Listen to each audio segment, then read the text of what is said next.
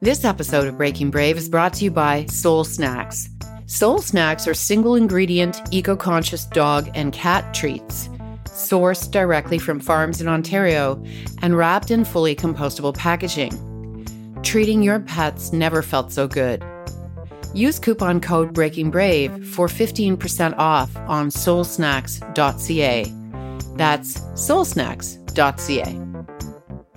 This episode is also brought to you by Crank Coffee, the newest member of the Neal Brothers family. Crank Coffee is a new Canadian whole bean coffee brand that is certified organic and fair trade, founded by the Neal brothers, Peter and Chris.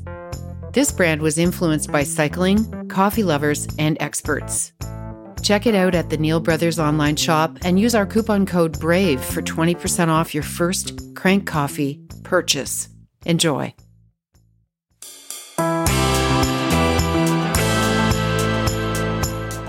Welcome to Breaking Brave. I'm Marilyn Barefoot. Today I'm chatting with Samantha M. Bailey. Samantha has just released her new thriller novel, Watch Out for Her, which is actually inspired by the anxiety and fear of motherhood. I totally get it. She's also the author of Woman on the Edge, which was released in twenty nineteen. Her books have been described as fifty Shades of Messed Up. Yes, she can go to the dark side like nobody else. Please welcome the very brave Samantha M. Bailey.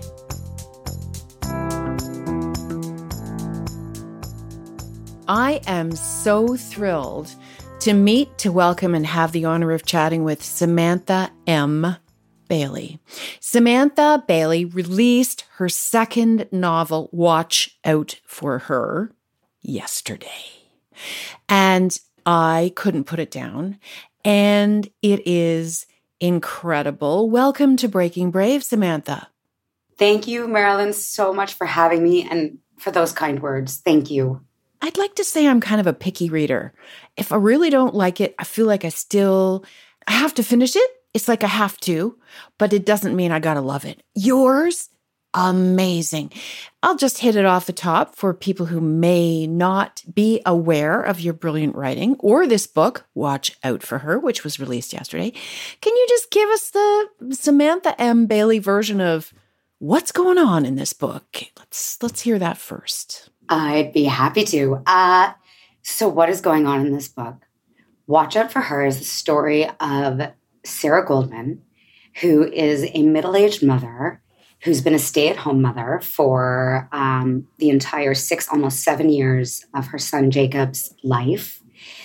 Um, and she is trying to find that piece of herself that she felt she lost. So she wants to return to her first love, which is photography. So she hires a babysitter for the summer named Holly Monroe, a twenty-two-year-old uh, medical school student. And at first, it seems like the perfect arrangement. Holly and Jacob adore each other. Sarah and Holly form a close, rare bond because they find something in, in each other that they're both missing. But then Sarah, who is a voyeur, sees something that she can't unsee and needs to leave Holly behind and take her family, and they move across the country to Toronto from Vancouver. And when they move into their new home, she finds hidden cameras inside. And she has to wonder, has she left Holly far behind at all? I, I got shivers, I got goosebumps just listening to you talk about it because I couldn't, I loved it because I couldn't figure it out. I didn't know what was going to happen until, I mean, you try guessing yourself into what's, where is this all going? Um, Samantha, if I could ask, what was the inspiration behind writing this book? It, it actually, it's interesting because it changed from before mm-hmm. to during the pandemic. I started it before the pandemic. And with Woman on the Edge, my first book, that was a lightning bolt moment that just this idea hit me and I ran with it. Watch Out for Her was different because I, I had to really think how I follow up that book so that I'm learning, I'm growing, and, and I don't disappoint anybody. And so I'm just giving my readers and myself the very best book that I can. And so I realized I wanted to write a story about mothers that we can't watch. Who's watching our children?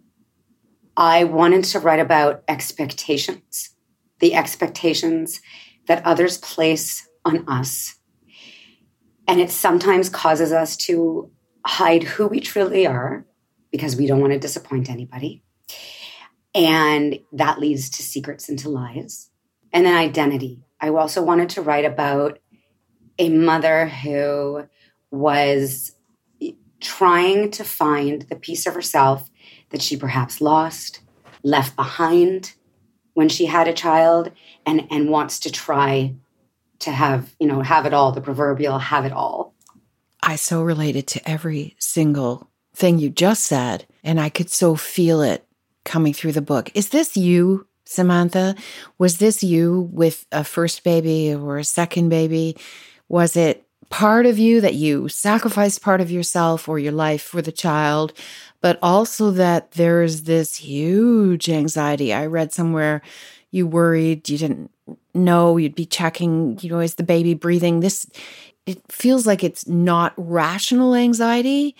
It's called irrational anxiety, but to me, it was totally rational because any mother, I think that, especially with your first baby, oh my God, you're so terrified, you have no idea. I will say it is not me. Okay. So Sarah is not me. I'll get to the to the worry and anxiety part, but I'll start with the first one. Okay. Because there is there is some of that worry and anxiety. But with the first one, one of the things I wanted to explore was somebody losing a piece of themselves or, or not sure where they fit in, because my life was the total opposite. This is before the pandemic. Things okay. changed. Yes. So before the pandemic, I have two kids, and it has always been my my kids come first. one hundred percent they come first, but it has always been extremely important to me to forge my own path, my own identity, and to have my own career. I've wanted to be a writer since I was ten years old, and that was equally as important to me as being the best mother I could. So when my daughter was, uh, my daughter who's my second child, when she was born, I opened my own freelance editing business. I became a freelance journalist. And over the course of, you know, I guess ten years of her life or so, I wrote five books. So, or a few books, maybe three, maybe three books, actually. Sorry, I, I wrote a couple before that. um, and it was extremely important to me to, to create my own way.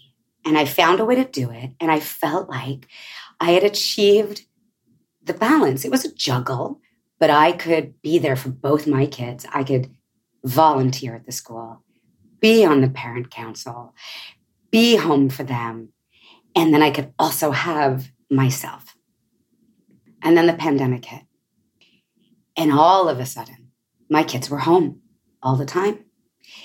All of a sudden, everybody was home all the time. And I was the one with the flexible, flexible, quote unquote, job, mm-hmm. but I was on deadline. But my kids, like again, they came first. And so I would put everything to the side if they needed me. Um, and it was a time where everybody needed everybody because we were all f- falling apart, but mothers, we could not fall apart. So I had to find a way to shove writing in with being a mother. And I, I, and I found myself identifying and connecting with Sarah in a way I had never, ever anticipated. And then in terms of the anxiety, I am definitely a, a worried mother. I worry. It's it's part of my nature. I worry about everybody. You, for Sarah, the character, part of it comes from losing her father when she was thirteen and losing uh, a child in a, a second trimester miscarriage. I had a miscarriage, but in the um, first trimester. So I do, I do think that that loss makes me worry about the kids maybe a little bit more because I, I, because I just, I love them so much. I don't, I don't want to lose them. And then I do, I do wish that I could micromanage every bit of their lives, but I just like micromanaging in general because it's control. But I think because I've always had a place to put my fears, which is in writing, I can handle them and I don't uh, put them on other people. Whereas Sarah didn't have that. She has a passion, but she's not, she wasn't able to pursue it the way she wanted to. I related to her personally because I gave it all up. I felt like I had to put it all into the baby twice. And and at some point, you're so depleted and you you don't even recognize who you're looking at in the mirror anymore. So I applaud you. I applaud you for understanding that there has to be a balance. I think somewhere in my intellectual mind, I understood that. I just didn't know how to do it, or I couldn't achieve it for a long, long, long time. And man, did it take its toll. Thank you for sharing. And so let's go back to, you've wanted to be a writer since you were ten years old. Mm-hmm. I understand you actually submitted a manuscript to some place when you were ten years old, and it was rejected. I did. I submitted it to Kids Can Press here in Toronto. Kind rejection, very kind rejection. uh, and it was my first of many, many rejections uh, that I've had over the years. But you've been writing for like seventeen years now, Samantha, right? So I will be forty-nine at the end of May. And I wrote my first full-length novel when I was twenty-nine. So it is exactly twenty years. Wow. And really, I mean, I'll say this as the uneducated public looking in, listening to this particular interview. Woman on the Edge, published in twenty nineteen, and now Watch Out for Her, published yesterday, uh, April twenty-sixth, twenty twenty-two. Those are the fan-creating, wild, buzzy, successful books. Talk to me about the journey and the bravery along the way of that journey, because that's a long time to not see yourself out there on the bestsellers list and in every bookstore window. I'm in this really surreal moment, the way I was with Woman on the Edge. Very emotional, very grateful. When you have a dream for twenty years and it comes true, it is very hard to believe. It's very out of body almost. I'm, I, I'm really, I'm just so stunned that any of this has happened. Um, and I, I've been writing, I've been writing as a teenager.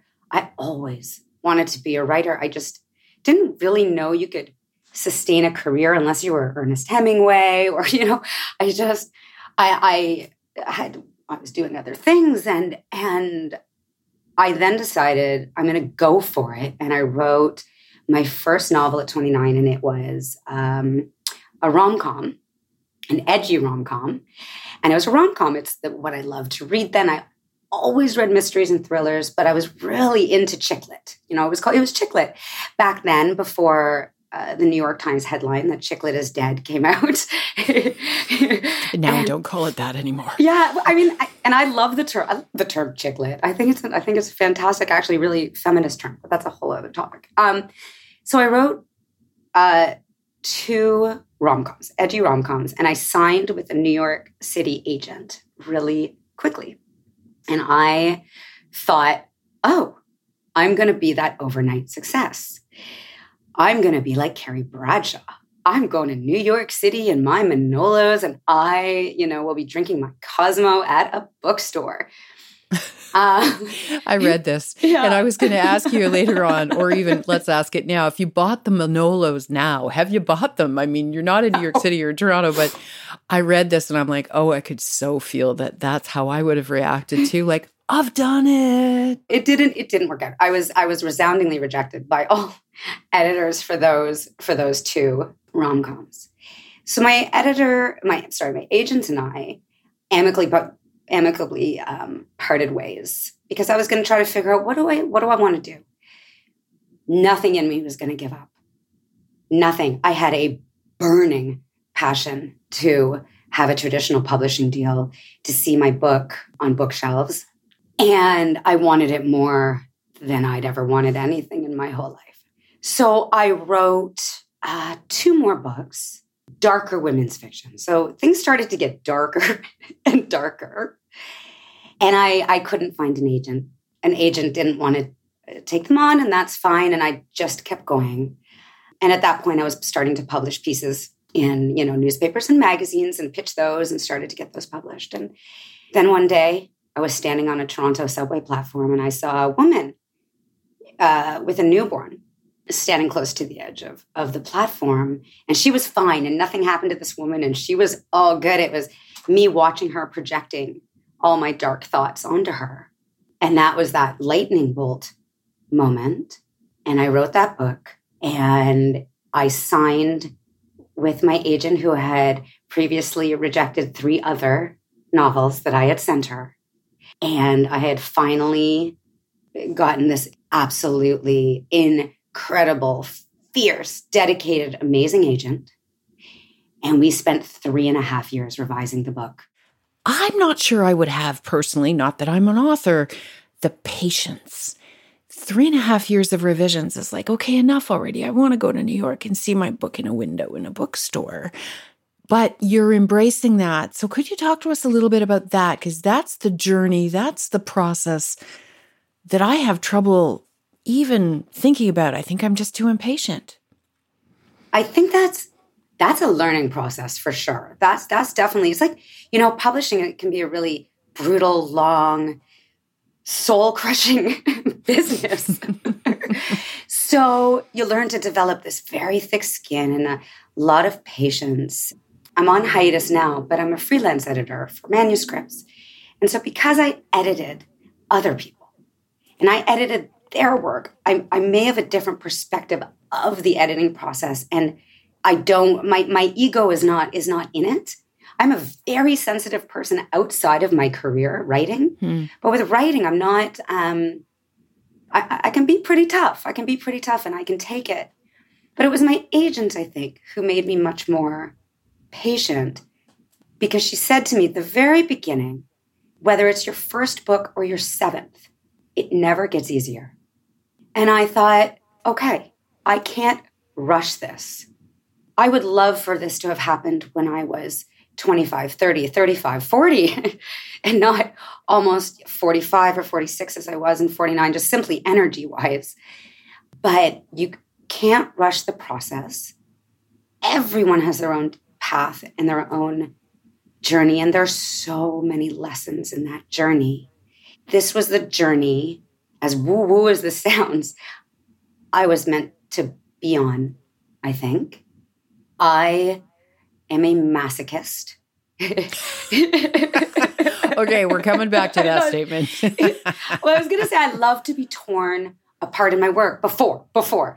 I, I will say, I mean, nobody wants to read a bad, a bad review, but before my work is published, before my work is out there, before that final stage, I want to know every single thing I can do to make it better, because my ultimate goal is to produce the book that I can be most proud of, and to know that I've given my entire heart and soul to.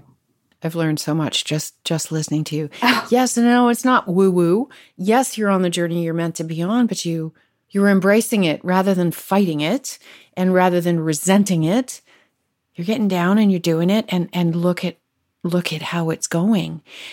I understand, Samantha, that your that your favorite time of day to write is somewhere around four or five in the morning, when it's dark, the house is quiet, and it's all your own time, just you and your words, and maybe some like head banging, crazy, hard drumbeat type of music. Let's let's talk about, first of all, the music. I wanna I wanna kind of understand why.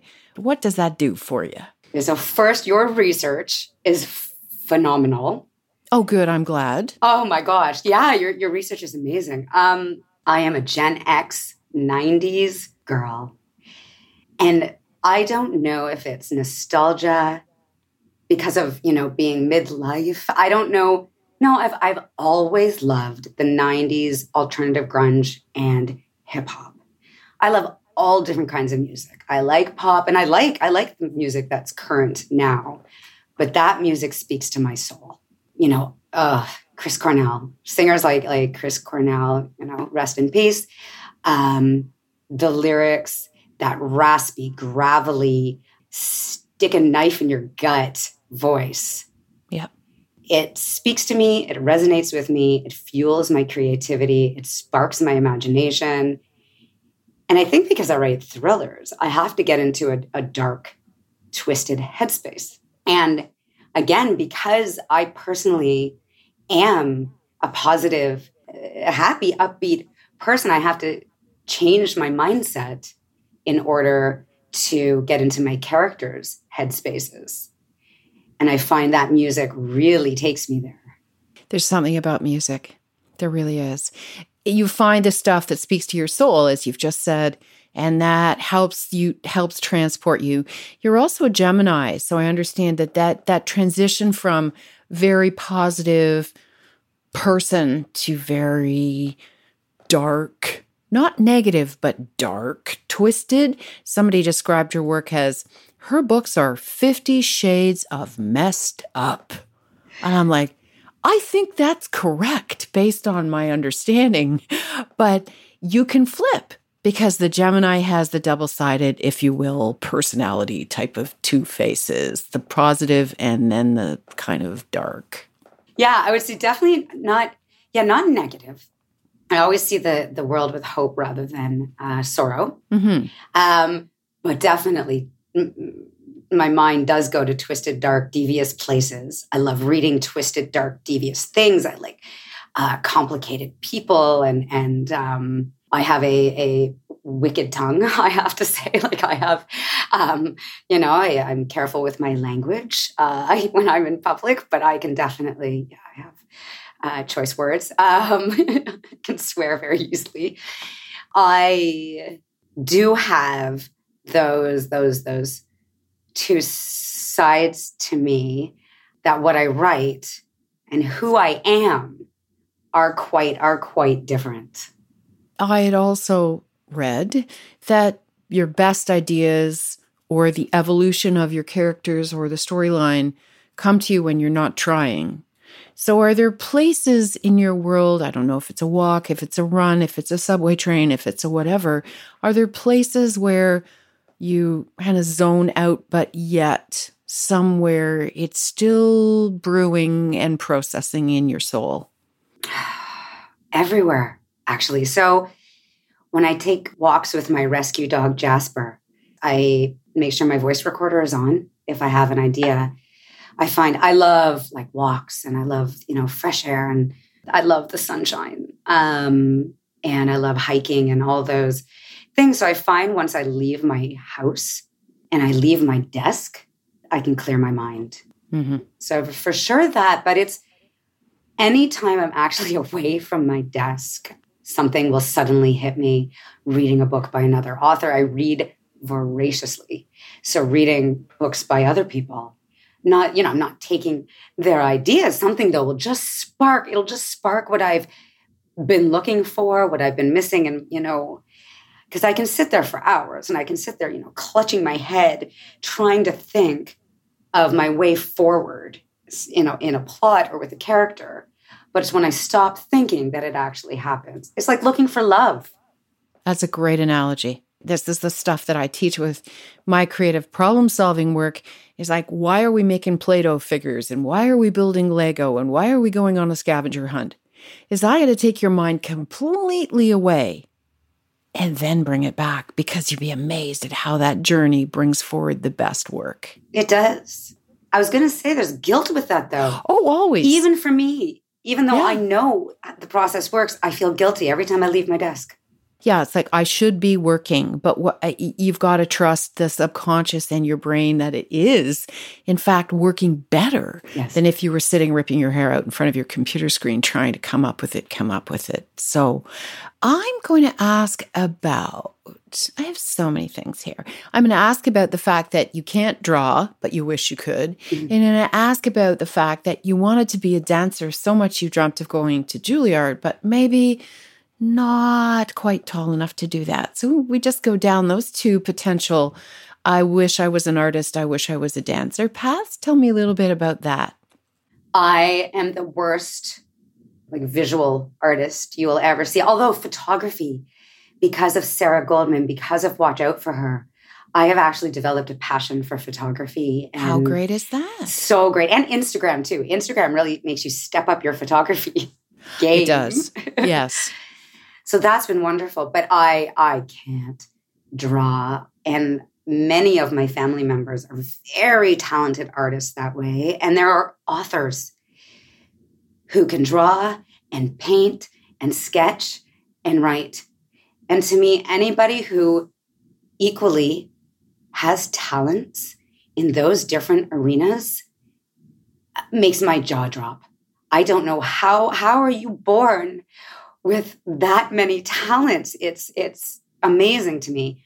I, I can't even draw a stick figure. I mean, honestly, it looks, I don't even know. It looks like a dog when it's supposed to be a person. And it's just. But you've got photography now. So yes. That's so fantastic. And so what a beautiful outcome in terms of having Sarah Goldman as your character that's kind of bonded an opportunity for you to pursue some photography. That's great. What about dance, though? Obviously, you were interested in that as a younger person.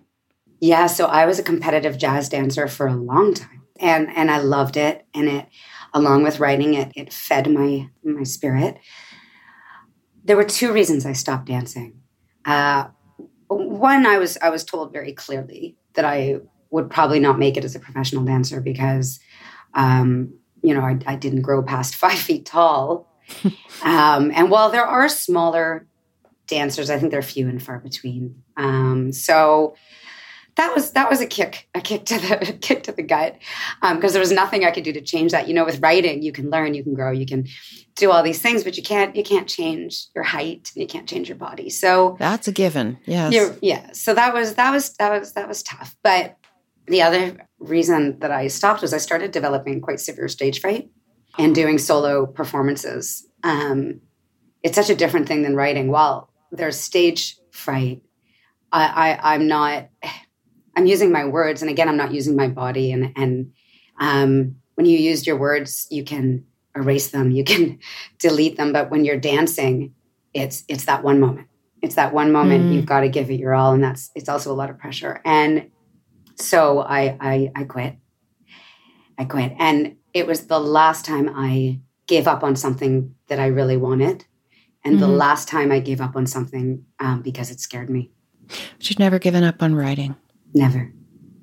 I understand you have a friend who's a detective constable who put you in a cell and treated you as a suspect and gave you the inside experience of what it was like, perhaps, to be arrested and thrown in a in a cell. Can you tell me a little bit about that? Um, I take it that that was obviously more for Woman on the Edge than Watch Out for Her. But in general, just to have that experience as you move forward with your writing. So, yeah. So I have a friend who's a detective constable with the Toronto Police. And, you know, when when you're writing a thriller, if you're writing anything that involves crime or, you know, police or or whatever it is, you want to make sure that you're you're checking with the experts. You want to make sure to do your due diligence as best as you can. And I find experts are very, very uh, giving and generous with their time. So my friend, who's a detective constable, answered a ton of questions uh, for Woman on the Edge and for Watch mm-hmm. Out for Her, actually, as well. Uh, but for Woman on the Edge, he said, do you want to be a suspect for a day? Like, do you want to come down and I'll take you through the, the station and I'll show you everything? And I was like, yes, yes, let's do it. Oh, that sounded amazing to me. So he took me down. And he did it all. Like, I met him in the Sallyport, which is the garage where the police cars come in with the, su- the suspects. And he, so he, he didn't, he didn't handcuff me or anything, but he, but he took me through there, up through the elevators, through the fingerprinting room, the interrogation room. I got to see the evidence room. Wow. Really interesting stuff. I can't. In ima- I can't imagine. I mean, I'm just, I'm just kind of in my mind picturing coming in through that the police entrance, like handcuffed or not. You're you, you're getting the full on experience here. It was exciting and terrifying at the same time. I almost I want to take my kids. Yeah. To do this, and especially when he put me in the holding cell. So he he said, you know, do you want to see what it's like to be locked in a holding cell? And I was like, yeah, let's do it. I totally forgot that I'm claustrophobic. I had no, because I had no idea what the experience was going to be like. So you go in, he clangs the door shut, and it's exactly like you see on T V. I mean, the white washed walls, the stainless steel, everything nailed to the floor. And and the, the walls just kept getting smaller and smaller for the thirty seconds I could handle being in there. And I, I, I banged on the door, begging him to let me out. It was really disconcerting and and yeah, it was it was really scary.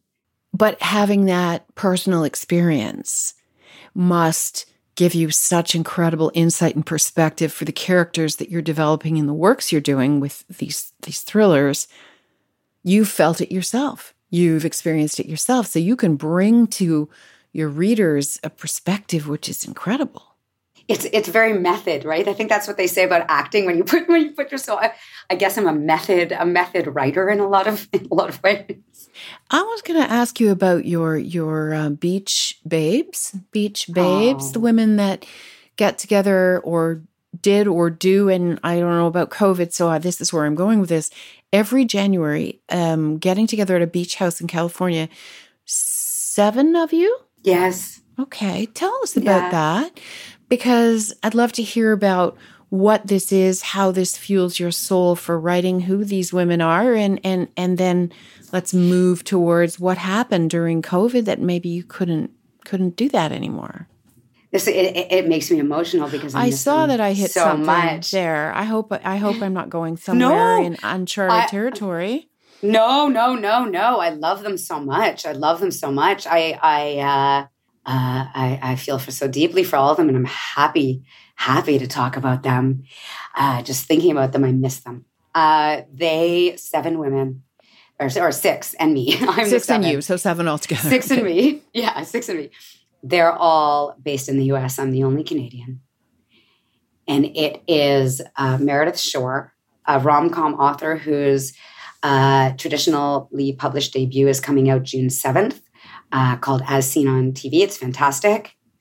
Eileen Googe, superstar, New York Times bestselling author um, who has sold, I think, six million copies of her books and was my idol before I met her. I still, like, to this day, I can't believe she's, you know, rubbed my feet while we're in pajamas.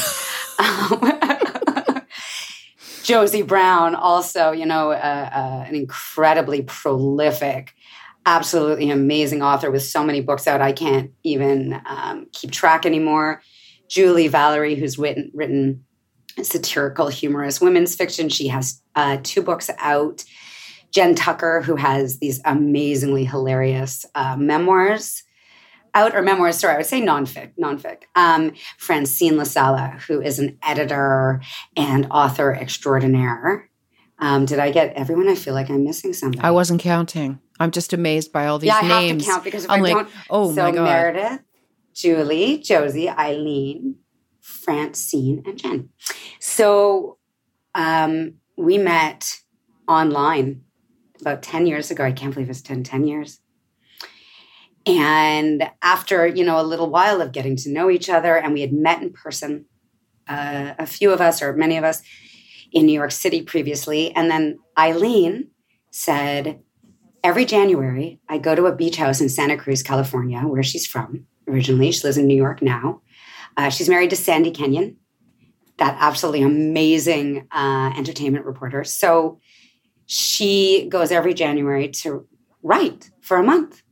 And she said, why don't you all come for a week?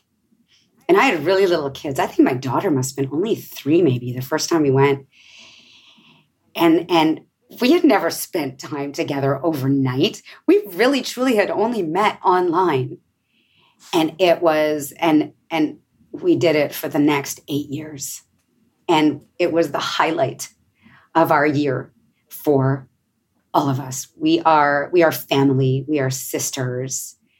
Uh, we are there for each other. It just, it just works. It's just one of those amazing, magical connections that I wish everybody could experience in their lives because there's nothing like it. Um, but unfortunately, for the last, I haven't seen them for over two years, which is why I get emotional yeah. because, you know, yeah, with my release and all of the all of these things that are happening. I want to see them in person. I just want to hug them. Of course.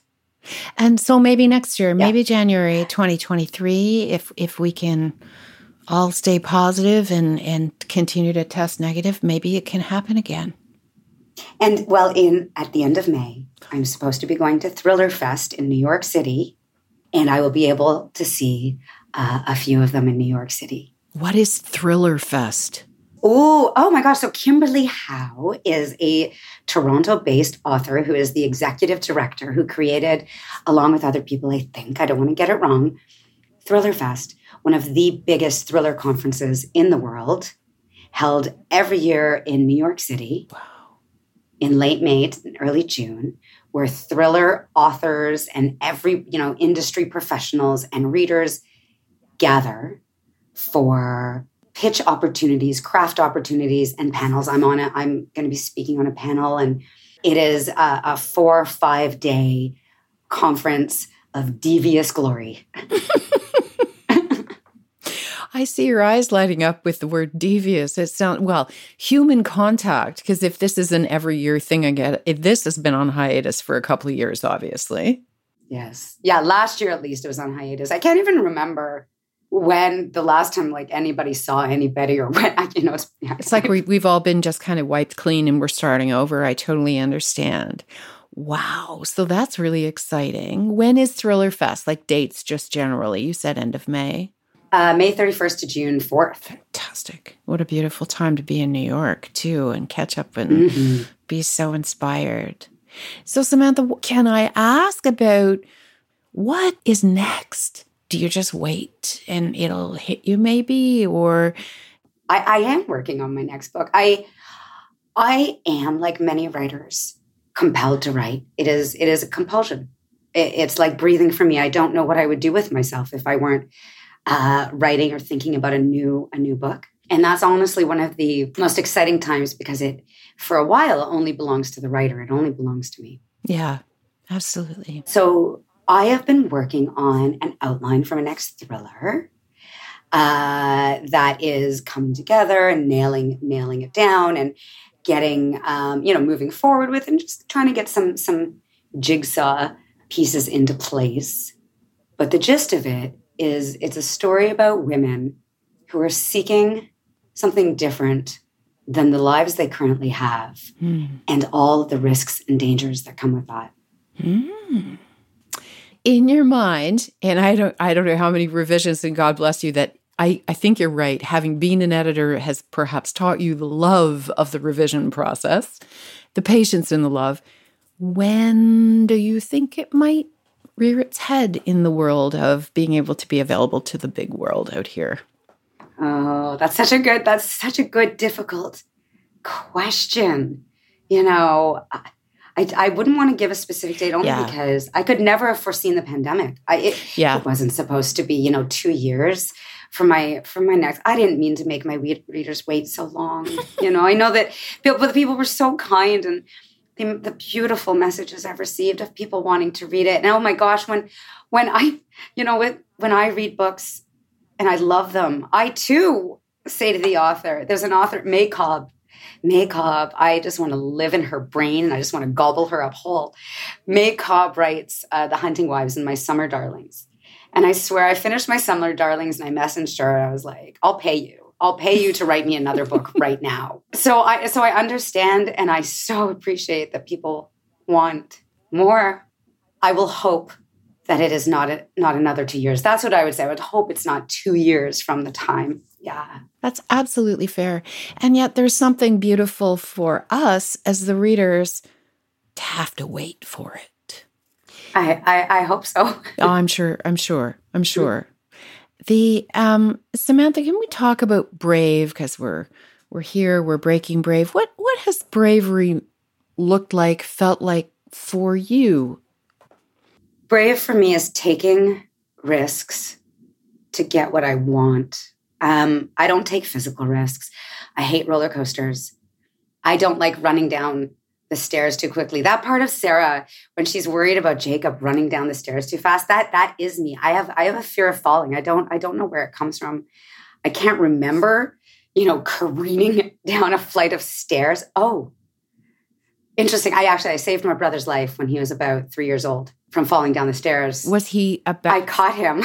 It just occurred to me. There that were? actually just occurred to me. I wonder if that's why I have a fear of falling. Was he on the stairs and you saved his life? Yes. Yes. There you are. That's yes. it right there. Yeah. He was on the stairs and he was going to, he was, he was, he was careening down and I, I, I stopped him with my body or I grabbed him, something like that. I was only five, I think at the time. Or There's Jacob and some, and, and Sarah being afraid he's, yeah. I just had a therapeutic breakthrough. Absolutely. Thank you. Absolutely. Let's then go back to, so you will do, you will take risks when it comes to getting what you want. Yeah. I'm, I've always been a rebel. I've always felt that I perhaps had a different path than other people. And I've always felt that that is okay. Uh, this is my life to live. And as long as I'm doing it in, in, you know, uh, not, I'm not hurting anyone. Mm-hmm. As in, you know, I don't want to hurt anyone. I just very much want to be true to myself in every step that I take. So every career choice, every place I live, uh, even what I choose to watch, what I choose to read. I won't apologize for loving what I love. Um, that's me. That's me.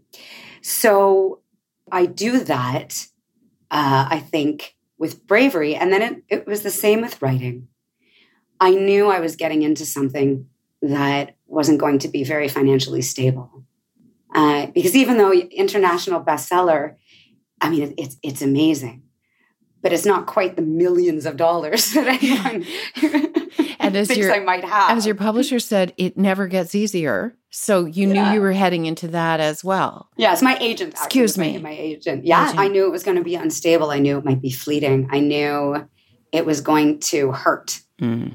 But I did it anyway. And it has hurt. Mm. And it has hurt um, many times, over and over and over again. And then I just, I, I, Uh, roll up my sleeves and I take a breath and onward. It's a lot of people would, as you said, have a thinner skin, take it personally, throw down the towel and say, no, I just can't. I can't. I've had too much rejection. I, I can't keep going. I was going to add to that. Yes. I think if you have a lot of people behind you who believe in you, mm. it makes it a lot easier. I grew up with a very supportive family who love me. And uh, while they may not always understand me, they fully accept me. I have a huge community of friends and authors and readers. And there is just so much support behind me. So I think when people are afraid to take those risks and they're afraid to fail, perhaps they need more support behind them. Mm. I've asked a lot of guests that question, and that answer specifically around support and caring and love and feeling like folks have got your back. It hasn't come up before, Samantha, so thank you, because yes, it makes it easier to step off the cliff as a, as just a way of saying it if you feel like there's people there to to applaud you, support you, catch you if you fall. What a lovely behavior you're setting for your kids in terms of living their best life, following their dreams. I've got something up on my wall around when you took your children to the bookstore for the very first time to see that Woman on the Edge was there, that anything is possible. You're teaching them that. How did that feel for you when you had your kid? How old were your kids when you when you took them for to see Woman on the Edge when it was in a bookstore? So I guess almost nine and, and almost almost twelve, oh. I guess it was around because it was so close to the pandemic. It was yeah. about there, almost yeah. nine, almost twelve. Well, it's, my kids, I mean, they're so proud of me. But kids, you know, kids only really understand the lessons that we give them as parents later. That's true. At nine and right. eleven or nine and twelve, yeah, it's making an impression, but in such a deep way that will pay off. And, and and flourish later on. But at that age, you're, you're not seeing, they haven't lived enough life to understand the real value of what they're experiencing, I don't think. Yeah, and they're so over me. Like, they're just so, you know, I am not cool to them at all. You know, to other people, it's like, you know, I'm Like, it's amazing. Like, I'm really proud of you. They're proud. They're kind of like, that. That's great. That's great, Mom. Now, here's here's what I want to tell you, you know, about me. Um, shut up about you and your books. Yeah, shut up, shut up about you and your books. So I, I love, I, I with my kids, that's, that's really all I want them to know is that you get one life to live. You get one life. It's not all going to be roses and rainbows. Uh, it is really important to fail. Really important to fail. It's really hard, especially when you're a kid, to fail. And but it's really important to fail, and it's okay. It is really important to keep going. It is important to find your own passion, not what anybody else thinks you should do. Be true to yourself completely. You be true to yourself, and it doesn't matter when anybody else thinks. And no, like that, that I love them. Mm. I love them in every way for, for who they are and, and whatever they wish to pursue, whatever path they take, because life to me is about passion and happiness. Mm-hmm. And I, I, I, I, that's, that's what I want for my kids to be as, as, as, you know, passionate about their lives and as, and as happy as possible. But of course, learn that resilience and strength and the coping mechanisms, which the pandemic, it, you know, they, they had to learn it. But the experience of taking my kids and, and showing them my book is something I will, I will carry with me and treasure for the rest of my life. Yeah.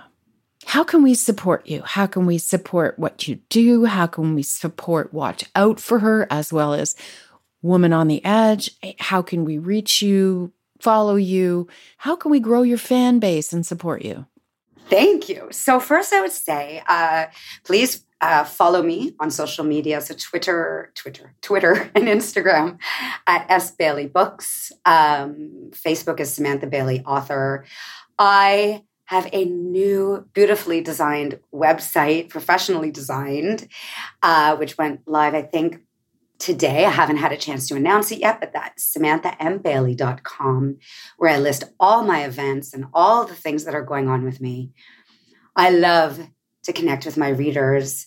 I um, love the comments and the messages, and I, I do try to get back to people as quickly, as quickly as I can.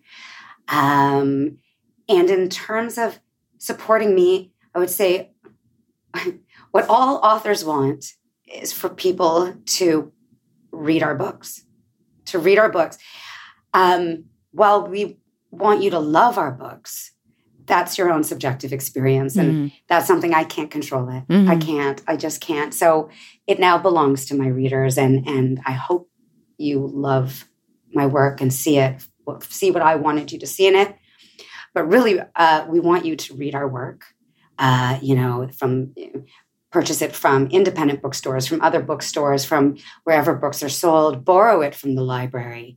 Um, it's a hard career. We have a hard career as writers. Uh, we do our best um, to make a living at it. And so it is always helpful to uh, have people um, help help us do that. Excellent. Well, I hope you'll come back whenever you're ready to chat more about whatever you're working on next or releasing next, or just talk to me about how your next time in California at the beach house with the six other American writers unfolded, because that just sounds like a movie script right there. Thank you. Thank you so much for having me on the show. This has been absolutely wonderful. I've enjoyed every second of it. Thanks so much for listening to Breaking Brave. For updates between episodes, please visit my website, Marilyn Barefoot dot com. You can also find me at Marilyn Barefoot. That's it for today. See you next time.